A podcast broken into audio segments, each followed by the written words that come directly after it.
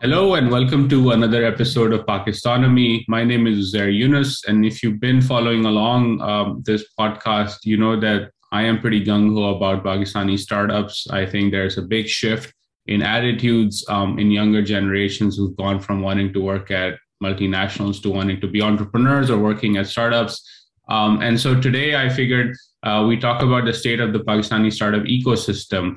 Um, there's a fantastic new report out, um, Pakistan Startup Ecosystem Report 2021, published by Invest to Innovate. Um, it is the most detailed assessment of the state of the ecosystem itself, funding, what sort of funding rounds, um, some policy recommendations, issues, etc. Um, so the description for that report uh, is in the link below. I would recommend that after you're done listening to it, you go in and jump into the details as well.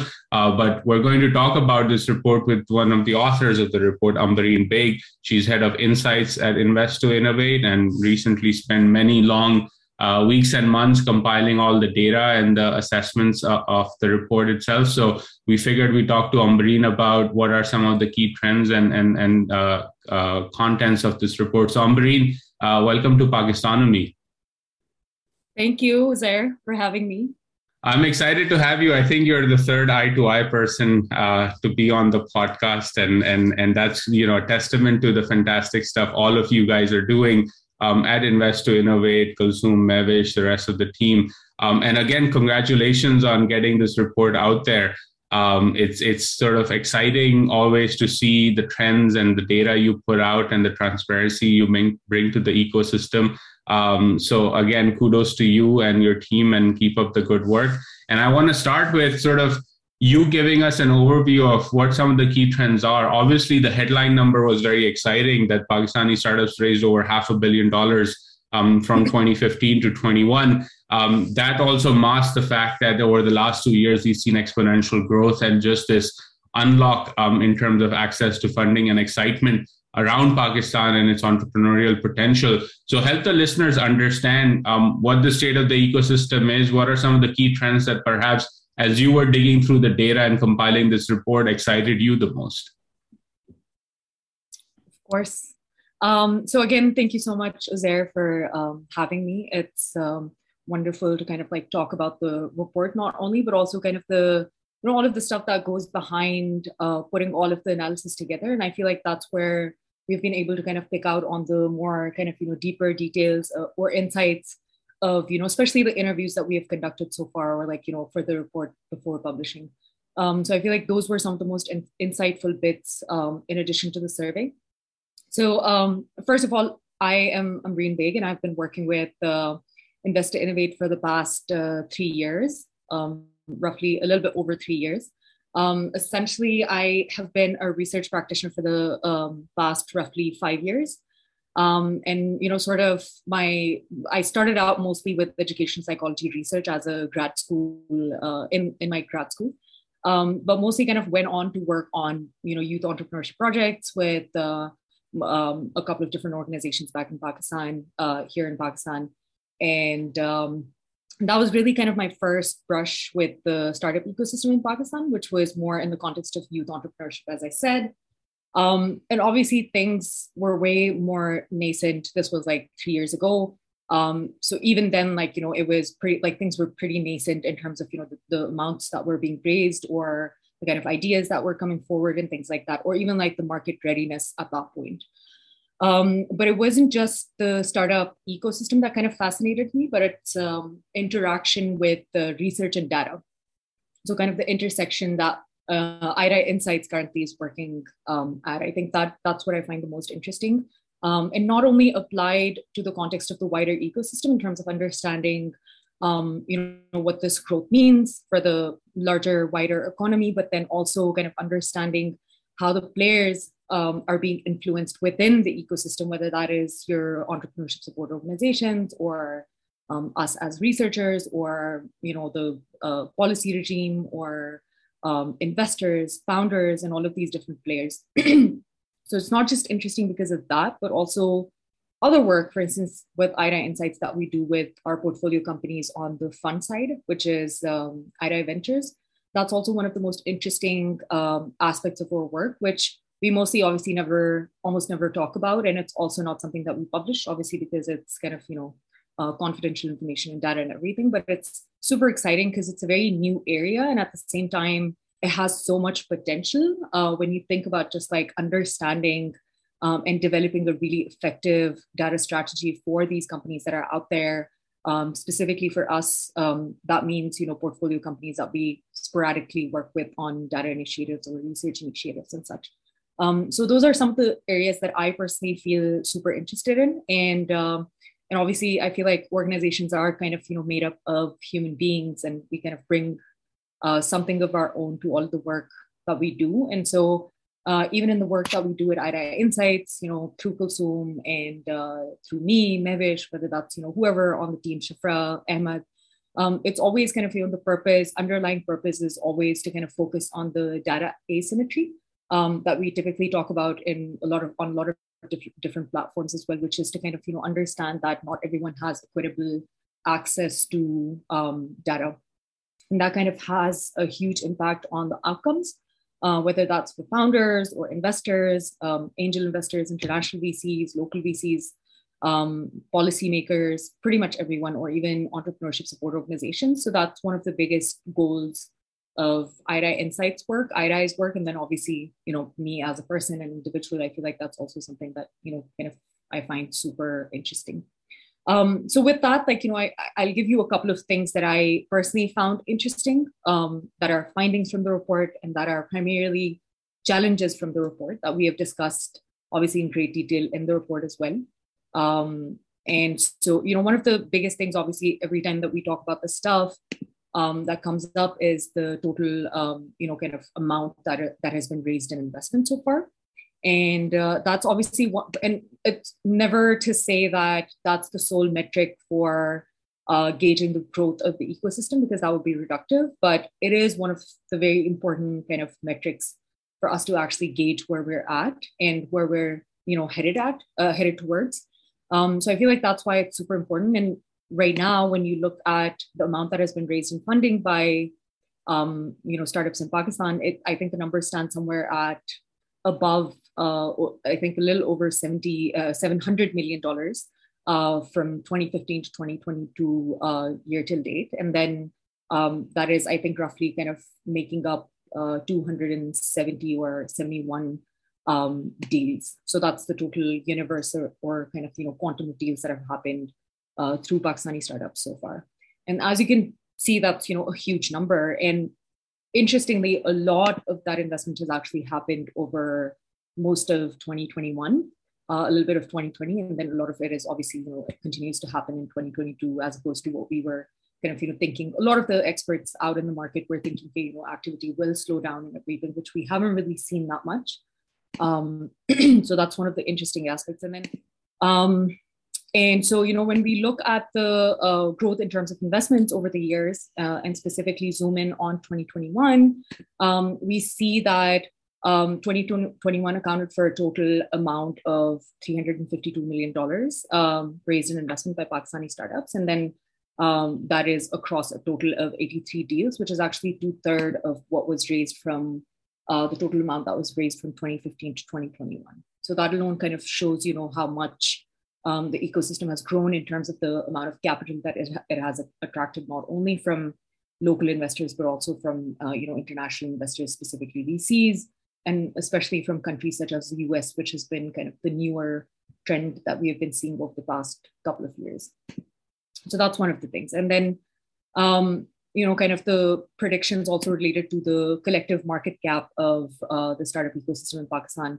Um, those predictions by experts have also been in Pakistan have also been super, um, you know, optimistic. Um, you know, some have actually said that um, right now, it stands at you know the market cap uh, for all of startups in Pakistan stands between uh, 1.5 to 2 billion dollars, and it's actually kind of you know set to uh, potentially surpass uh, six billion dollars in the next four to five years, which is I mean we can actually see that we're kind of headed there, um, especially when you look at the more recent round uh, rounds that have been raised um, in the country.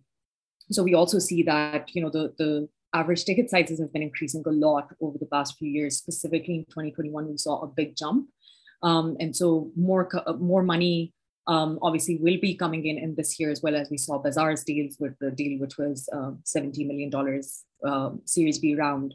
Um, just the fact that Series B rounds in and of themselves in and of themselves have actually not been that common in Pakistan, and now we're seeing more and more of them. Uh, I think now we have a total of like five Series B deals, um, and two of them were in 2021, and I think one of them was in 2022. This uh, Bazaar deal that I was referring to. So that alone is also a you know really good sign, um, and also the fact that you know investors like Kleiner Perkins, um, Dragoneer, um, you know, a bunch of others, uh, kind of, you know, really prominent investors specifically from the US have actually entered the market, and that's really a good sign. Um, and uh, we have also kind of been seeing that you know executives from um, you know uh, unicorns and decacorns have actually been investing in startups in Pakistan, and that's again a really kind of healthy sign of investor interest from abroad. And obviously, that investor interest is coming from a place of um, you know at least a place of understanding of the market.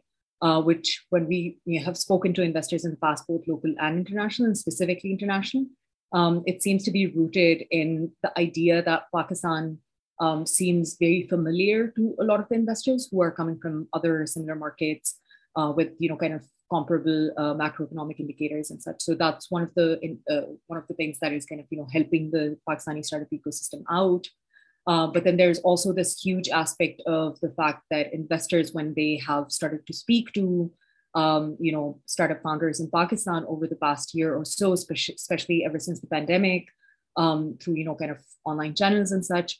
Um, they were quite impressed. That's literally what we have heard. That you know, there was a lot of apprehension about um, what they were going to deal with, or like you know, what kind of founder quality would be there, and things like that. But you know, we have heard from a lot of really good VCs that um, that kind of you know apprehension actually completely went away once they actually got into conversations with Pakistani founders. So the quality of human capital, specifically of founders, and of the uh, the quality of startup ideas and such has also significantly improved. Uh, and I say that because we conducted the 2019. I was around. I was actually the one kind of you know leading the 2019 study as well. And so we all of the interviews that we conducted back then versus right now, we see a huge kind of shift in um, you know, narrative, not only from international VCs, but also from local VCs and local players, where the conversation has become much more constructive and much more kind of focused on, you know, okay, so like, you know, we're here, but what do we do to actually move forward in a much more efficient manner and everything? So the conversation itself has changed a lot. Um, whereas, you know, back in 2019, a lot of the interviews would start out with, um, you know, what the key regulatory challenges were, which were one of the biggest uh, hurdle to a lot of the players out there that's one of the i feel like one of the most interesting um, things that i've noticed. And then um, but there's also obviously this other aspect where you know we did hear from a lot of investors that high valuations that we're seeing currently in the market are not really perhaps a good sign. And that um, in and of itself there there isn't anything wrong with valuing a company high but at the same time it, it, it should be something that is um, you know that they that, that founders and investors involved in all of those are actually able to solidify through um, you know kind of like backed by evidence essentially and is actually rooted in reality. So that's one of the things that you know most of the investors and founders even a lot of the founders kept pointing out that um, it's really important right now for us to kind of you know keep ourselves in check as founders and make sure that we're we're kind of you know valuing our companies in a way that it's that we're actually able to stand stand by it in the future and we're actually able to deliver um, on, on it in the future so that um, you know the future of investments that are coming into pakistan are actually going to depend and rely on how these companies early companies who are raising a lot of money perform um, in the future which obviously in part depends on what kind of uh, in what way these companies are valued right now. Um, so that's obviously one of the areas that you know investors specifically said that they are a little bit wary about. And uh, even founders pointed out that that might not be you know the best kind of you know hand, handled uh, right now, if you will. I want. Um, sorry to interrupt here. One of the things that I, perhaps I want to jump a bit deeper into before going into sort of the valuations and sort of some of the challenges with that. I have a couple of questions with that as well, but sort of on the the the fact that the pandemic is a great accelerator and a great equalizer, right? In the sense that all of a sudden people who would have thought 13 times about coming to Pakistan were not doing that. They were on zoom and that unlocked mm-hmm. pakistan's ability to you know and, and pakistani entrepreneurs' ability to show that they're awesome and they're capable and they can do business the way other peers do around the world. And obviously that sort of catalyze a whole uh, uh, you know crazy amount of investment. One of the things when i was looking at your report that stood out to me was how uh, much interest e-commerce um, has has been generating, right? Mm-hmm. And I, I just want to get your sense about like what is it or what was it or some key factors that sort of drove that mm-hmm. excitement around e-commerce. Obviously, from a I'm a policy wonk, and I look at e-commerce and digital payments as sort of the great opportunity through which we can document our economy and documentation mm-hmm. the way traditionally seen by fbr and others is i think uh, the idiotic way um, in this modern economy to you know get rid of the gray economy. In fact digitization is the right path forward. And so e-commerce does that right? Um, so for me it's exciting from that lens. But just want to get your sense because you look you've looked at the ecosystem in such depth like what was it that sort of led to this shift in saying you know pakistani e-commerce mm-hmm. is the hottest commodity on the market so i mean from i'll kind of like st- take a step back um, and i feel like when i look at the different sectors or like you know as a practitioner from our conversations with people but then also like looking at the data that we tra- uh, track through our deal flow tracker um, I feel like one of the biggest things that we have also noticed over the years is that um, it's not just that e-commerce gets a lot of attention uh, in terms of investments uh, and has been getting a lot of attention over the years in terms of investments, but it's also that the pipeline of e-commerce startups is actually pretty wide com- in comparison to any other sector in Pakistan. Um, and I feel like there's also an intersection of different sectors um, where you know it's also kind of like boils down to the taxonomy of things as well, where you know that's where the the idea of like bifurcating our or like not even bifurcating it's more of like disaggregating the data over time to like make it even more detailed so that we can see all of those nuances that we usually kind of you know that usually slip through crack the cracks um, is something that we've also learned over the years. And that's why we have started to kind of like you know like disaggregate our data sector-wise data more and more as we move forward to say sector one sector two for each of the startups that we track data for right? So when you look at it like that, a lot of the e-commerce companies that we zoom into, and this is not obviously in the report, it's just you know something that I would love to share with you is that a lot of the times when you go into these e-commerce companies and look at what they are, you actually see a a, a trend where there is another like you know subsector um, that they're working in, but they're also an e-commerce business, right? So there's that, and then there's also the fact that the the pipeline of e-commerce companies in Pakistan is really really wide. There are a ton of e-commerce companies versus when you look at fintech, you don't really have that many fintech companies. But then with fintech, the interesting thing is that that we've been noticing over the years is that it, it's been slowly and gradually on the on the rise in terms of the average ticket sizes. So when you look at the total amounts raised by e-commerce um, sector startups and then fintech, for instance, I'll give you a, a comparison. Um, and this is for um, data from 2015 to 2022 um, by TD, right? So when you look at the two sectors, e-commerce has actually raised 444 um, million dollars so far, and then fintech has raised 116.9 million dollars. So that's almost e-commerce has actually raised almost thrice as much as fintech. But when you look at 2021 specifically, and when you look at the average ticket sizes, what we have been noticing is that over the years, the gap between average ticket sizes of fintech and e commerce has actually been bridging. So even if you have fewer fintech deals happening right now, you see that they're raising much more than they were before in, in comparison to their own ticket sizes, but at the same time in comparison to e commerce as well. So that's also something that's super interesting that we have been noticing as a trend. Um, that said, I feel like fintech is interesting because it obviously has it intersects almost all of the sectors. Um, and you might have been, you know, kind of noticing more recently as well is that there are a lot of companies that have been functioning in the ecosystem in other sectors, whether that's agri-tech, whether that's you know groceries, uh, whether that's mobility, have actually started to go into fintech as well. So I feel like that's also another interesting aspect of it, and I feel like from, from that perspective, then it makes fintech even more attractive than e-commerce. But obviously, right now, we haven't the dynamics between e-commerce and fintech has not really flipped completely.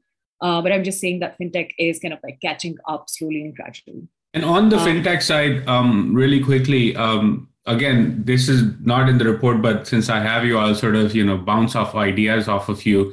Um, is this sort of shift where agri-tech, other startups are beginning to go into fintech? I see a couple of issues with that, right? One is um, these businesses are still fairly young. They're diversifying into new sectors that perhaps they should be focusing on their core competency. Um, so, is that the right approach? And that's a question to you, and your thoughts on it would be awesome. But two, also from the sense that you know, is that is that shift also just happening because investors are like, hey, um, this is what we're willing to fund and entrepreneurs are like you know what we need to pivot into this because that's where the pool of money is. Because we've seen fintech sort of like grow during the pandemic in particular all over the world mm. southeast asia latin america brazil etc it's just been the hardest thing in the in, in the startup sector around the world. So how much of the shift that you're talking about is just there because you know it's easier to get the eyeballs of and the attention of the investors and perhaps do you think it would be better off if founders were focusing on their core competencies versus being too quick to diversify into sectors that perhaps they shouldn't?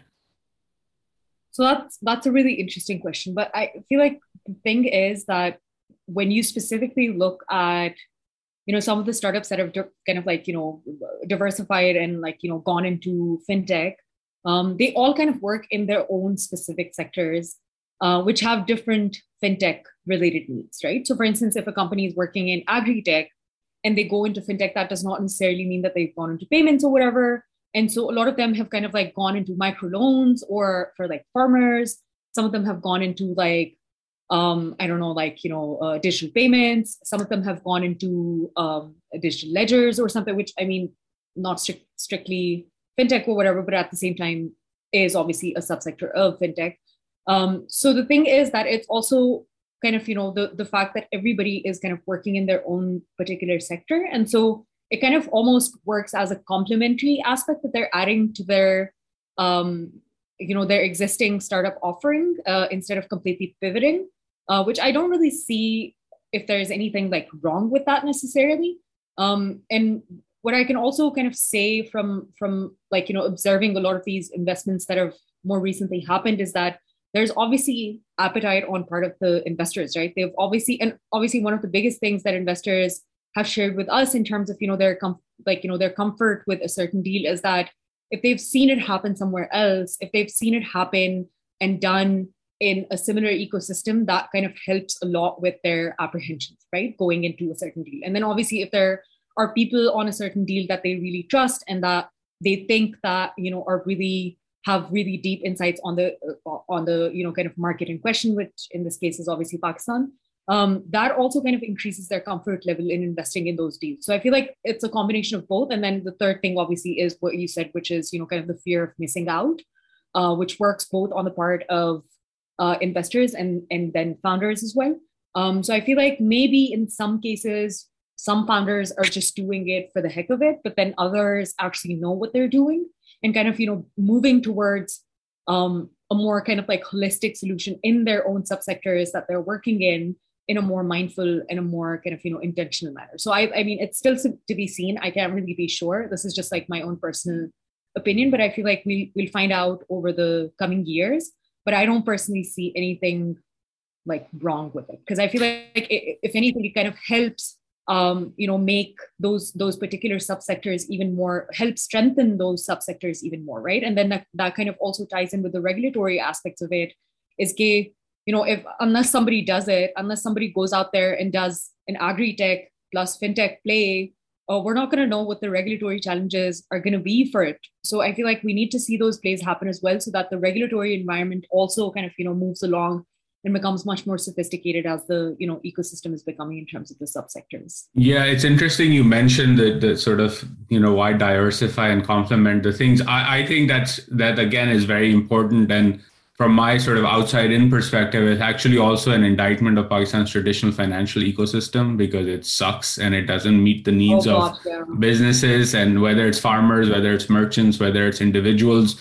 Um, and so whether it's e-commerce or things like agri-tech or health tech or whatever, um, at the end of the day, if the customer does not have the ability to pay for these services or bridge their working capital needs or keep their accounting practices in check, etc there's no credit history, all of those things, um, the startup's growth itself is going to be stagnating, right? Because payments ultimately is the core. And if there is no solution, then perhaps it's best for the entrepreneur to solve for that while they're solving the problems for their core customer base because the customer needs to pay. And I think that's very interesting and exciting because it is the bottom up disruption of Pakistan's financial ecosystem where banks who've gotten fat off of mm-hmm. You know lending money to the sovereign um, they're not going to do that. So somebody has to. And it, it's great that startups are entrepreneurs are realizing that perhaps they need to intersect with that. Um, and yes there will be some risks and we may we, we need to learn more about what's going on. But to me it's also exciting in that sense because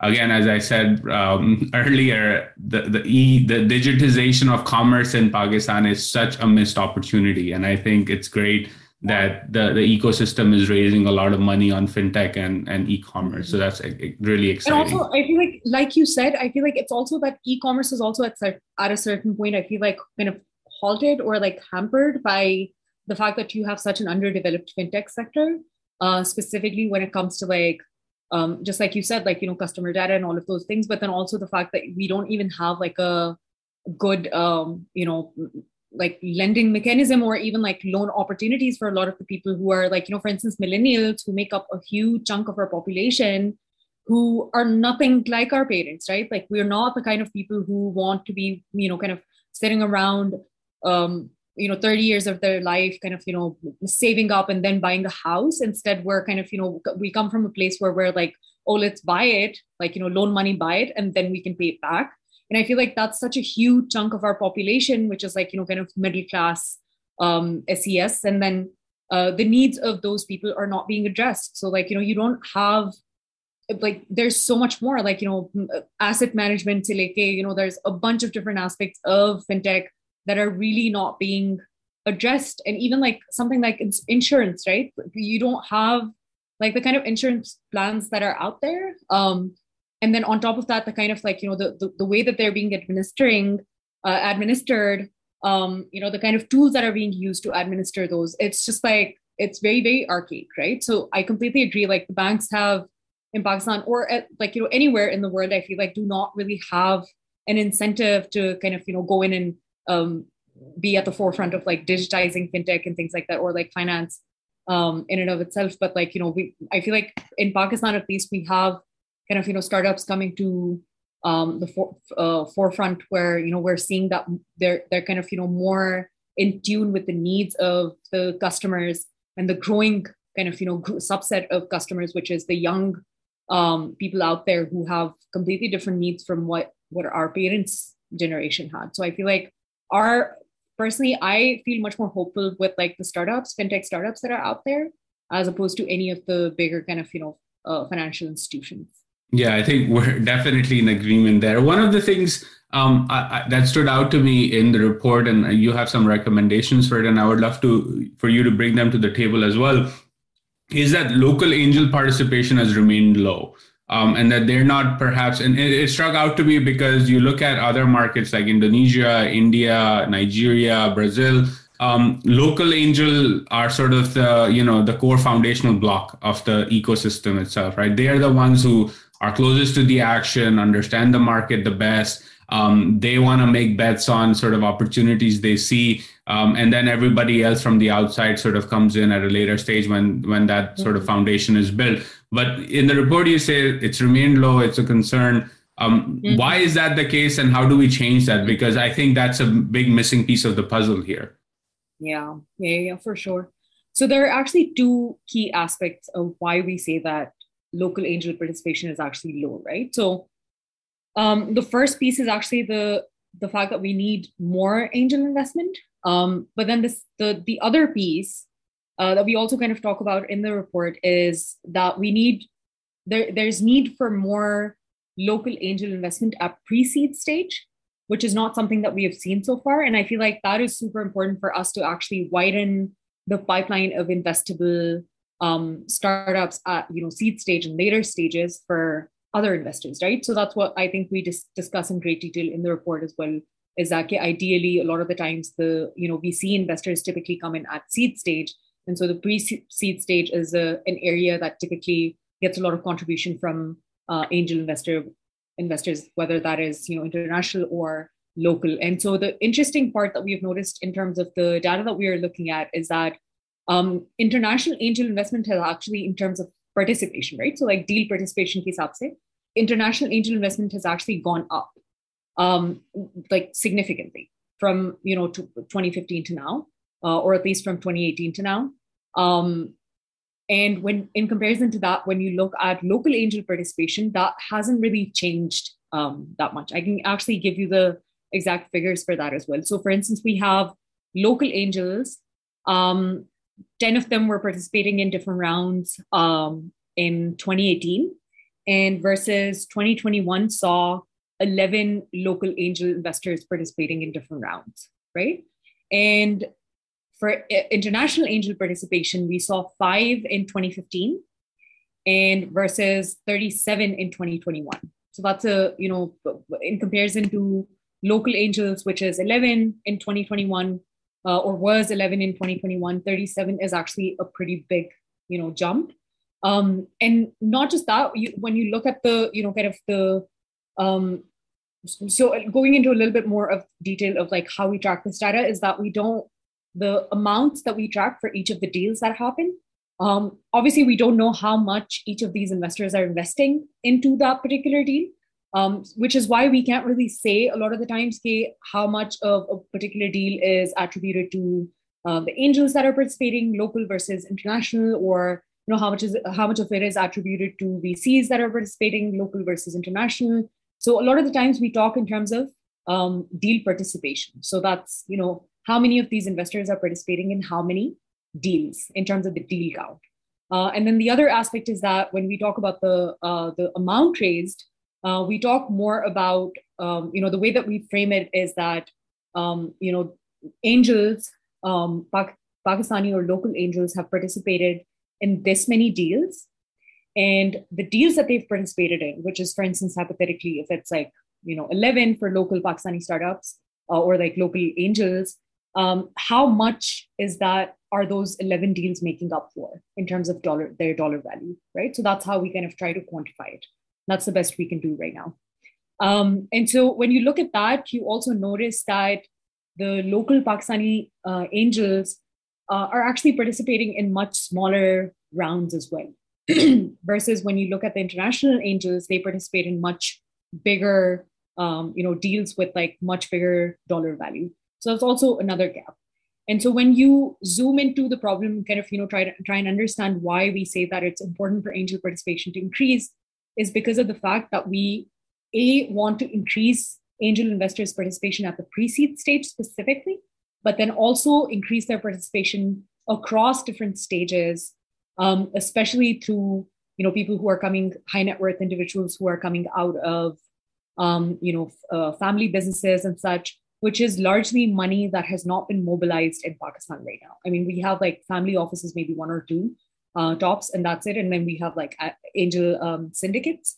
Uh, we have individual angels and such, um, which we are tracking the data for. But then, like beyond that, we like there are there's a, an abundance of kind of like you know liquidity in the in the market that we're not really seeing translate to startup investments, which is what we have kind of you know advocated for. Uh, and obviously, that's where the government can step in in terms of incentivizing uh, startup investments um, through angels, through local angels. And interestingly, when you look at other markets, we have actually spoken to a lot of the international investors who are working in other similar markets and even like bigger markets such as India. And one of the key differences that you see there is that these these funds, VC funds, have actually been able to mobilize money locally, which is not really something that's happening in Pakistan right now.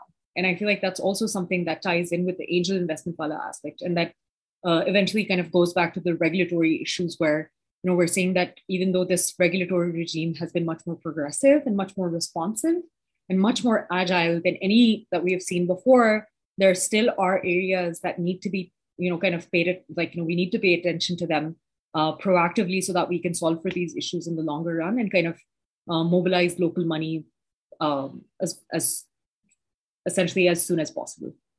Yeah, one of the things that perhaps you know um, Pakistanis generally, and this is a political economy problem, right? Is twofold, and I think you and your team are doing such an awesome job in the startup side to solve those two problems. One is transparency and data access. Um, it's it's it's very difficult, and you putting out your research is an amazing service to the country and to the startup ecosystem writ large.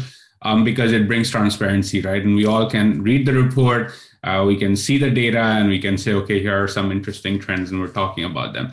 I think the second one is that we often um, don't look around the corner in terms of obstacles that perhaps aren't issues today, but will be tomorrow, and, and try solving that. And you mentioned about the, the regulatory challenges, and that's a good segue, which was my next question was, you identify some issues, right? And I'll pose this question in a different way. Um, and you're sort of knee deep in, in the data and, and the ecosystem itself um, and would love your thoughts on this is what are some obstacles that we perhaps need to advocate um, the government policymakers others etc to get rid of proactively so that not only does pakistan get to a billion dollars and more in startup funding a year um, in the shortest period of time possible but sustains it? Like what would you say you know are key factors from a policy side that can accelerate that jump to a billion and more? Yeah I mean, for sure, for sure, just because we were just talking about this, um, the mobilizing local money, um, because there's just an abundance of wealth in Pakistan. Uh, and what we are seeing right now is like nowhere close to what where it could be. Um, because all of that, I feel like right now, I don't know, like, you know, it, it's almost become a joke at this point, but like, I feel like most of it is going into real estate, which needs to change, obviously. And like, you know, people need to kind of put money. You, into- you read my mind yeah i mean that's the thing right? Like everybody almost everyone in the ecosystem has been saying this for so long. Um this big and obviously like you know the reason why people are investing in real estate which we can't really hold hold it kind of you know against them is also because it's incentivized right? There is like because that's the, the the core of it for investors. It's all about the money like you know it's all about the kind of roi of whatever they're doing and so I feel like in, in that sense, the government can play a really important role in terms of incentivizing it, maybe giving some sort of like tax breaks for investors who are investing in startups.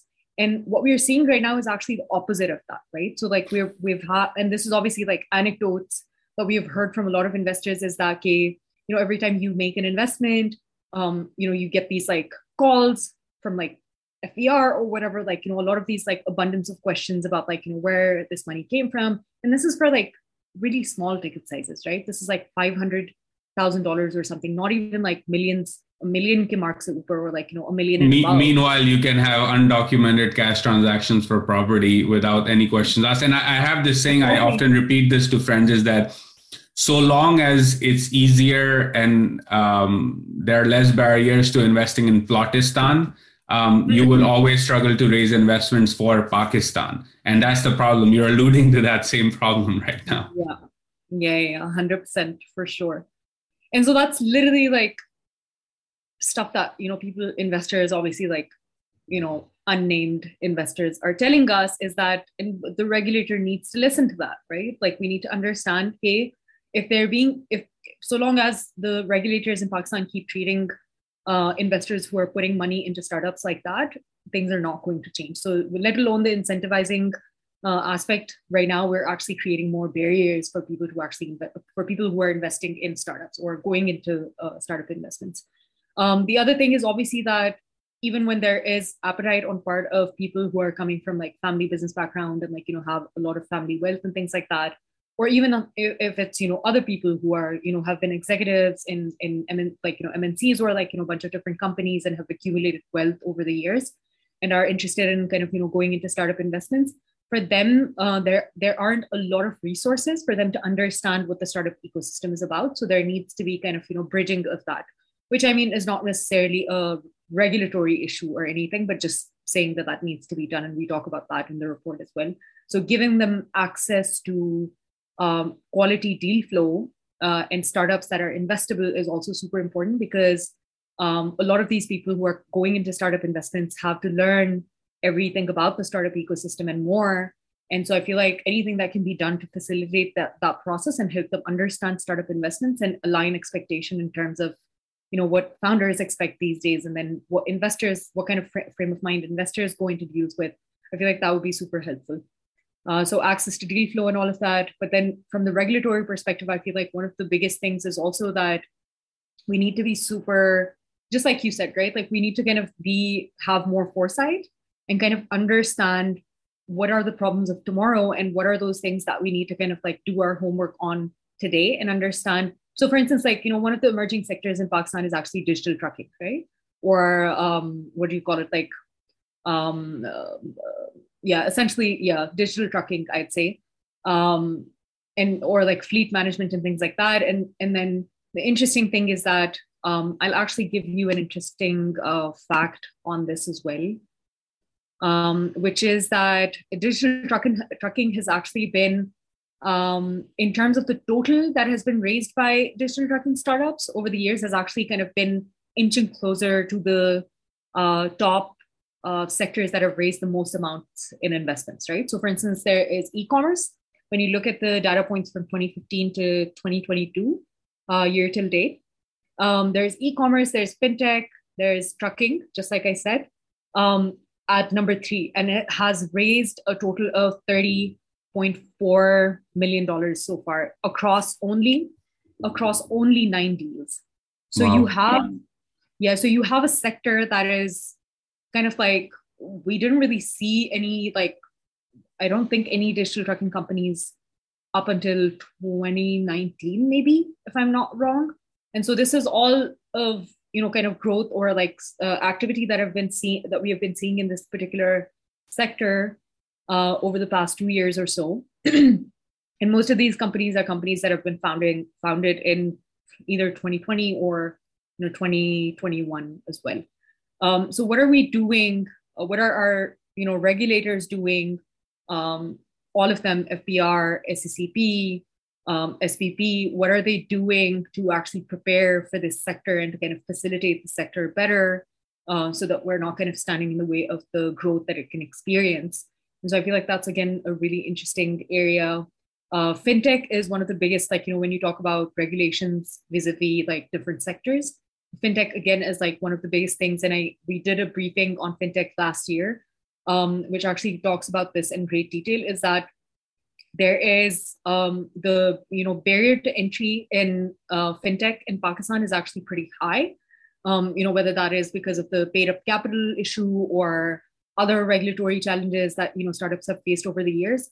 Uh, one of the key things that startups have pointed out and we talk about this in the report as well is that um, you know, because fintech startups have such a high cash burn rate, uh, a lot of the times the wait time that they have to face because, uh, like, you know, after applying for certain licenses and such, um, is actually almost like a, you know, it's almost like a value of death for them, right? Like you're burning all of this cash, but you're not really making any money and you're waiting on approvals, uh, which a lot of the times these approvals are not too clear either, right? Like a lot of the time startups don't necessarily like the regulators don't necessarily make it super easy for the startups to understand uh, what are some of their compliance needs. So I feel like that clarity in terms of policy and for the policies to be there um, proactively so that you know startups don't have to do all of this stuff kind of you know in res- retrospective and kind of you know are penalized in in res- retrospective for things that they didn't even know that they had to do um, so i feel like things like that have a huge impact specifically on startups who are working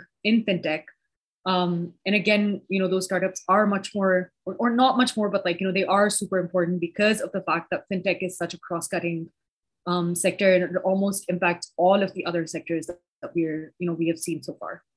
Yeah i think the, the the last thing a startup wants or needs right is is waiting on something uh, from a policy perspective to move forward and and burning cash at the same time. And even trucking i i remember um, reading about it from uh, just previous uh, research that one of the issues is that the enforcement around weight loads on trucks is a big problem in Pakistan. Um, and that's actually um, bad for taxpayers because taxpayers are funding road infrastructure and highway infrastructure. And if you put overcapacity trucks on that infrastructure, the road sort of buckles. um, and then you have to pay for repairs and, and rehabilitation of that road.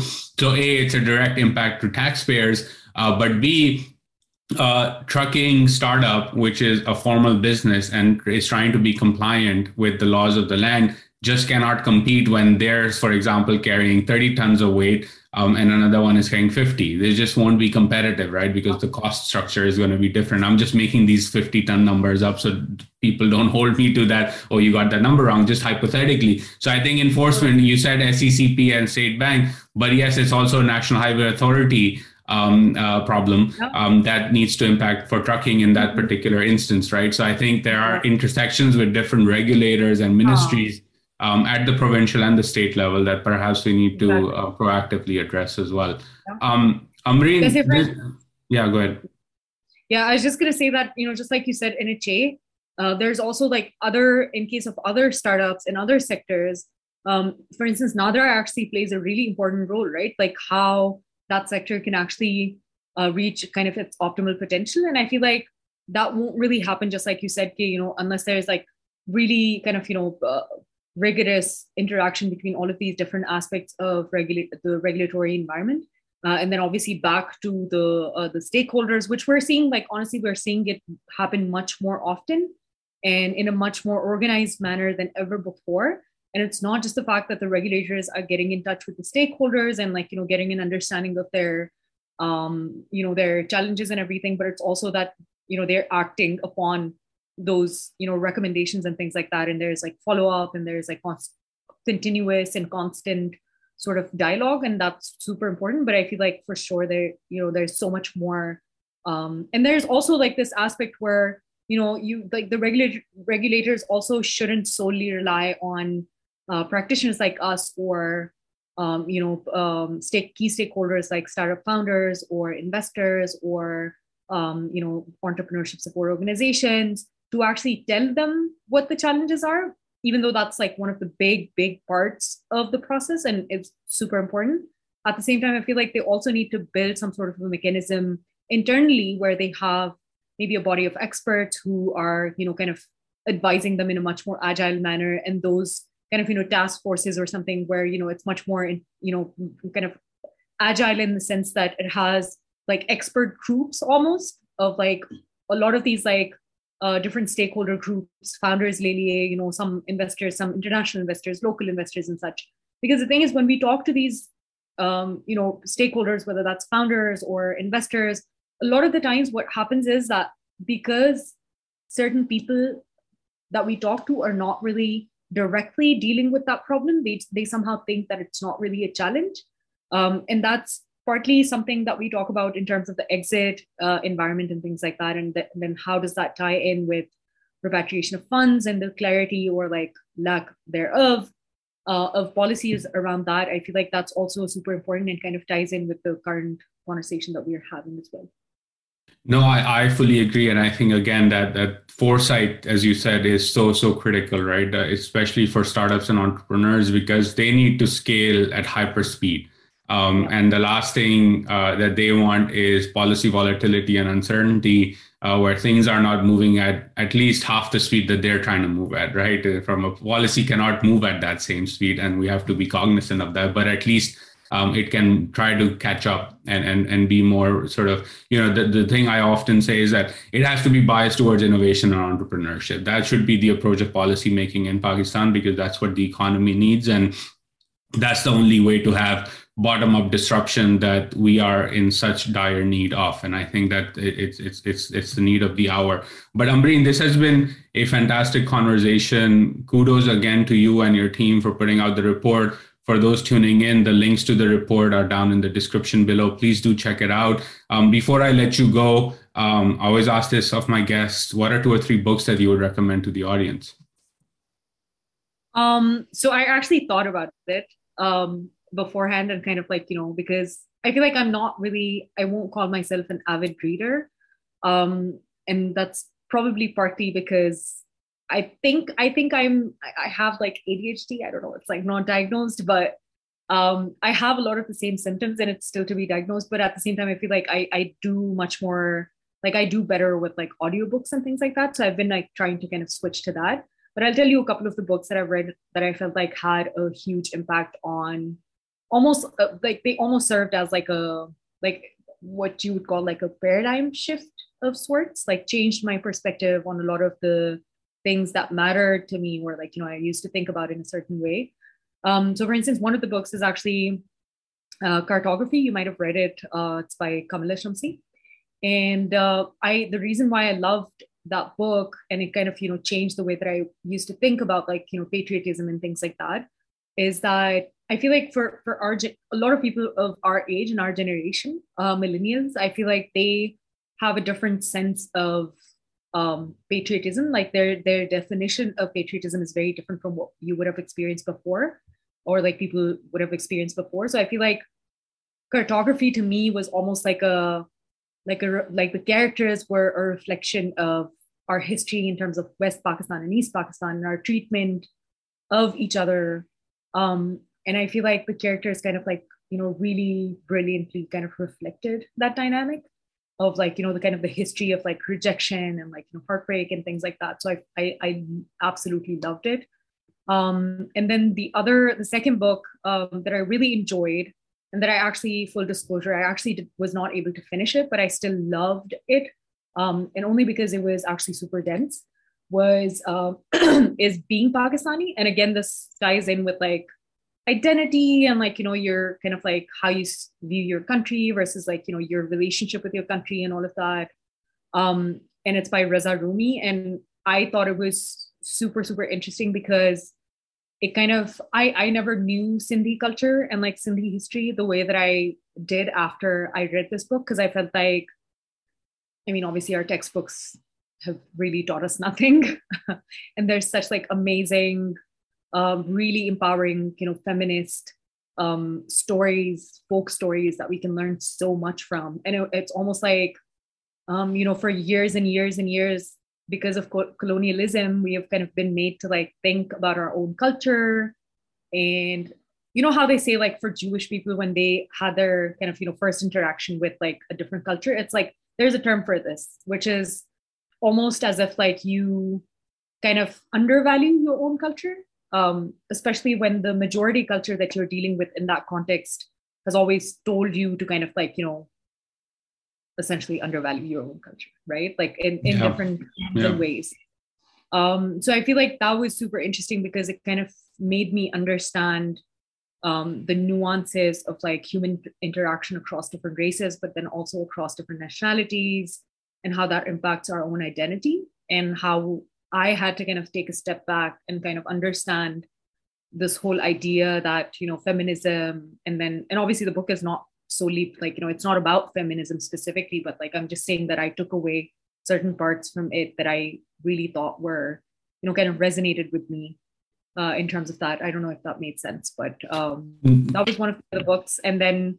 the third one is actually invisible women which i have literally just started out reading uh, and it's actually a book that talks about how there is a lot of bias in data and like data and research, uh, a lot of gender bias in data and research. So, you know, whether that is uh, research and data that's done in medicine, how cars are made, how car seats are made, medicine itself, or um, pharmaceuticals, a bunch of different things, just like the disparity in terms of how research is done and how it always um, you know kind of sees women as invisible. Um, and so i found it super interesting because it kind of intersects two of the most important things in my life feminism and research. Um, so i love that and i feel like everyone should read it because it's interesting because again kind of you know taking it back to the study as well is that a lot of the times when we talk about gender bias and like you know gender disparity uh, people think that we mean gender disparity in the most like obvious sense of the words uh, which we don't. There are so many different things that are like very implicit, and um, it's not that you know people look at a woman and they're like, or a female founder, they're like, oh, I'm not going to invest in you because you're a woman. It's more of that there are biases that are so deeply entrenched um, that we, you know, our systems are made in a way that we kind of penalize women for being women, or like you know, women for for giving birth, or for taking maternity leave, or a bunch of different things, right? Just things that come with our existence as women. I feel like those are um, you know, some of the things that, you know, kind of tie the study together, but also this book, which kind of, you know, really beautifully explains that whole phenomenon. Thank you for those recommendations. I've read Kartography, not the other two, um, and Raza Rumi is awesome. So great recommendations. I'll add them to my list um, as well, and people should um, add them to theirs as well. Um, but Ambareen, thank you so much again for your time today, for sharing the insights. Um, audience listening in, check out the full report. Um, and Ambareen, you and your team, kudos to you for all the hard work, for bringing us data and transparency that we can look at and, and analyze. Um, and we'll have you soon, soon hopefully, um, next time when more details come out about where the Pakistan startup ecosystem is and where it's headed. Thank you. Thank you, Uzair. I'm so sorry. My dog has finally started to bark. The dog knows that time's up. So, all right. Thank you. Thank you. Bye bye.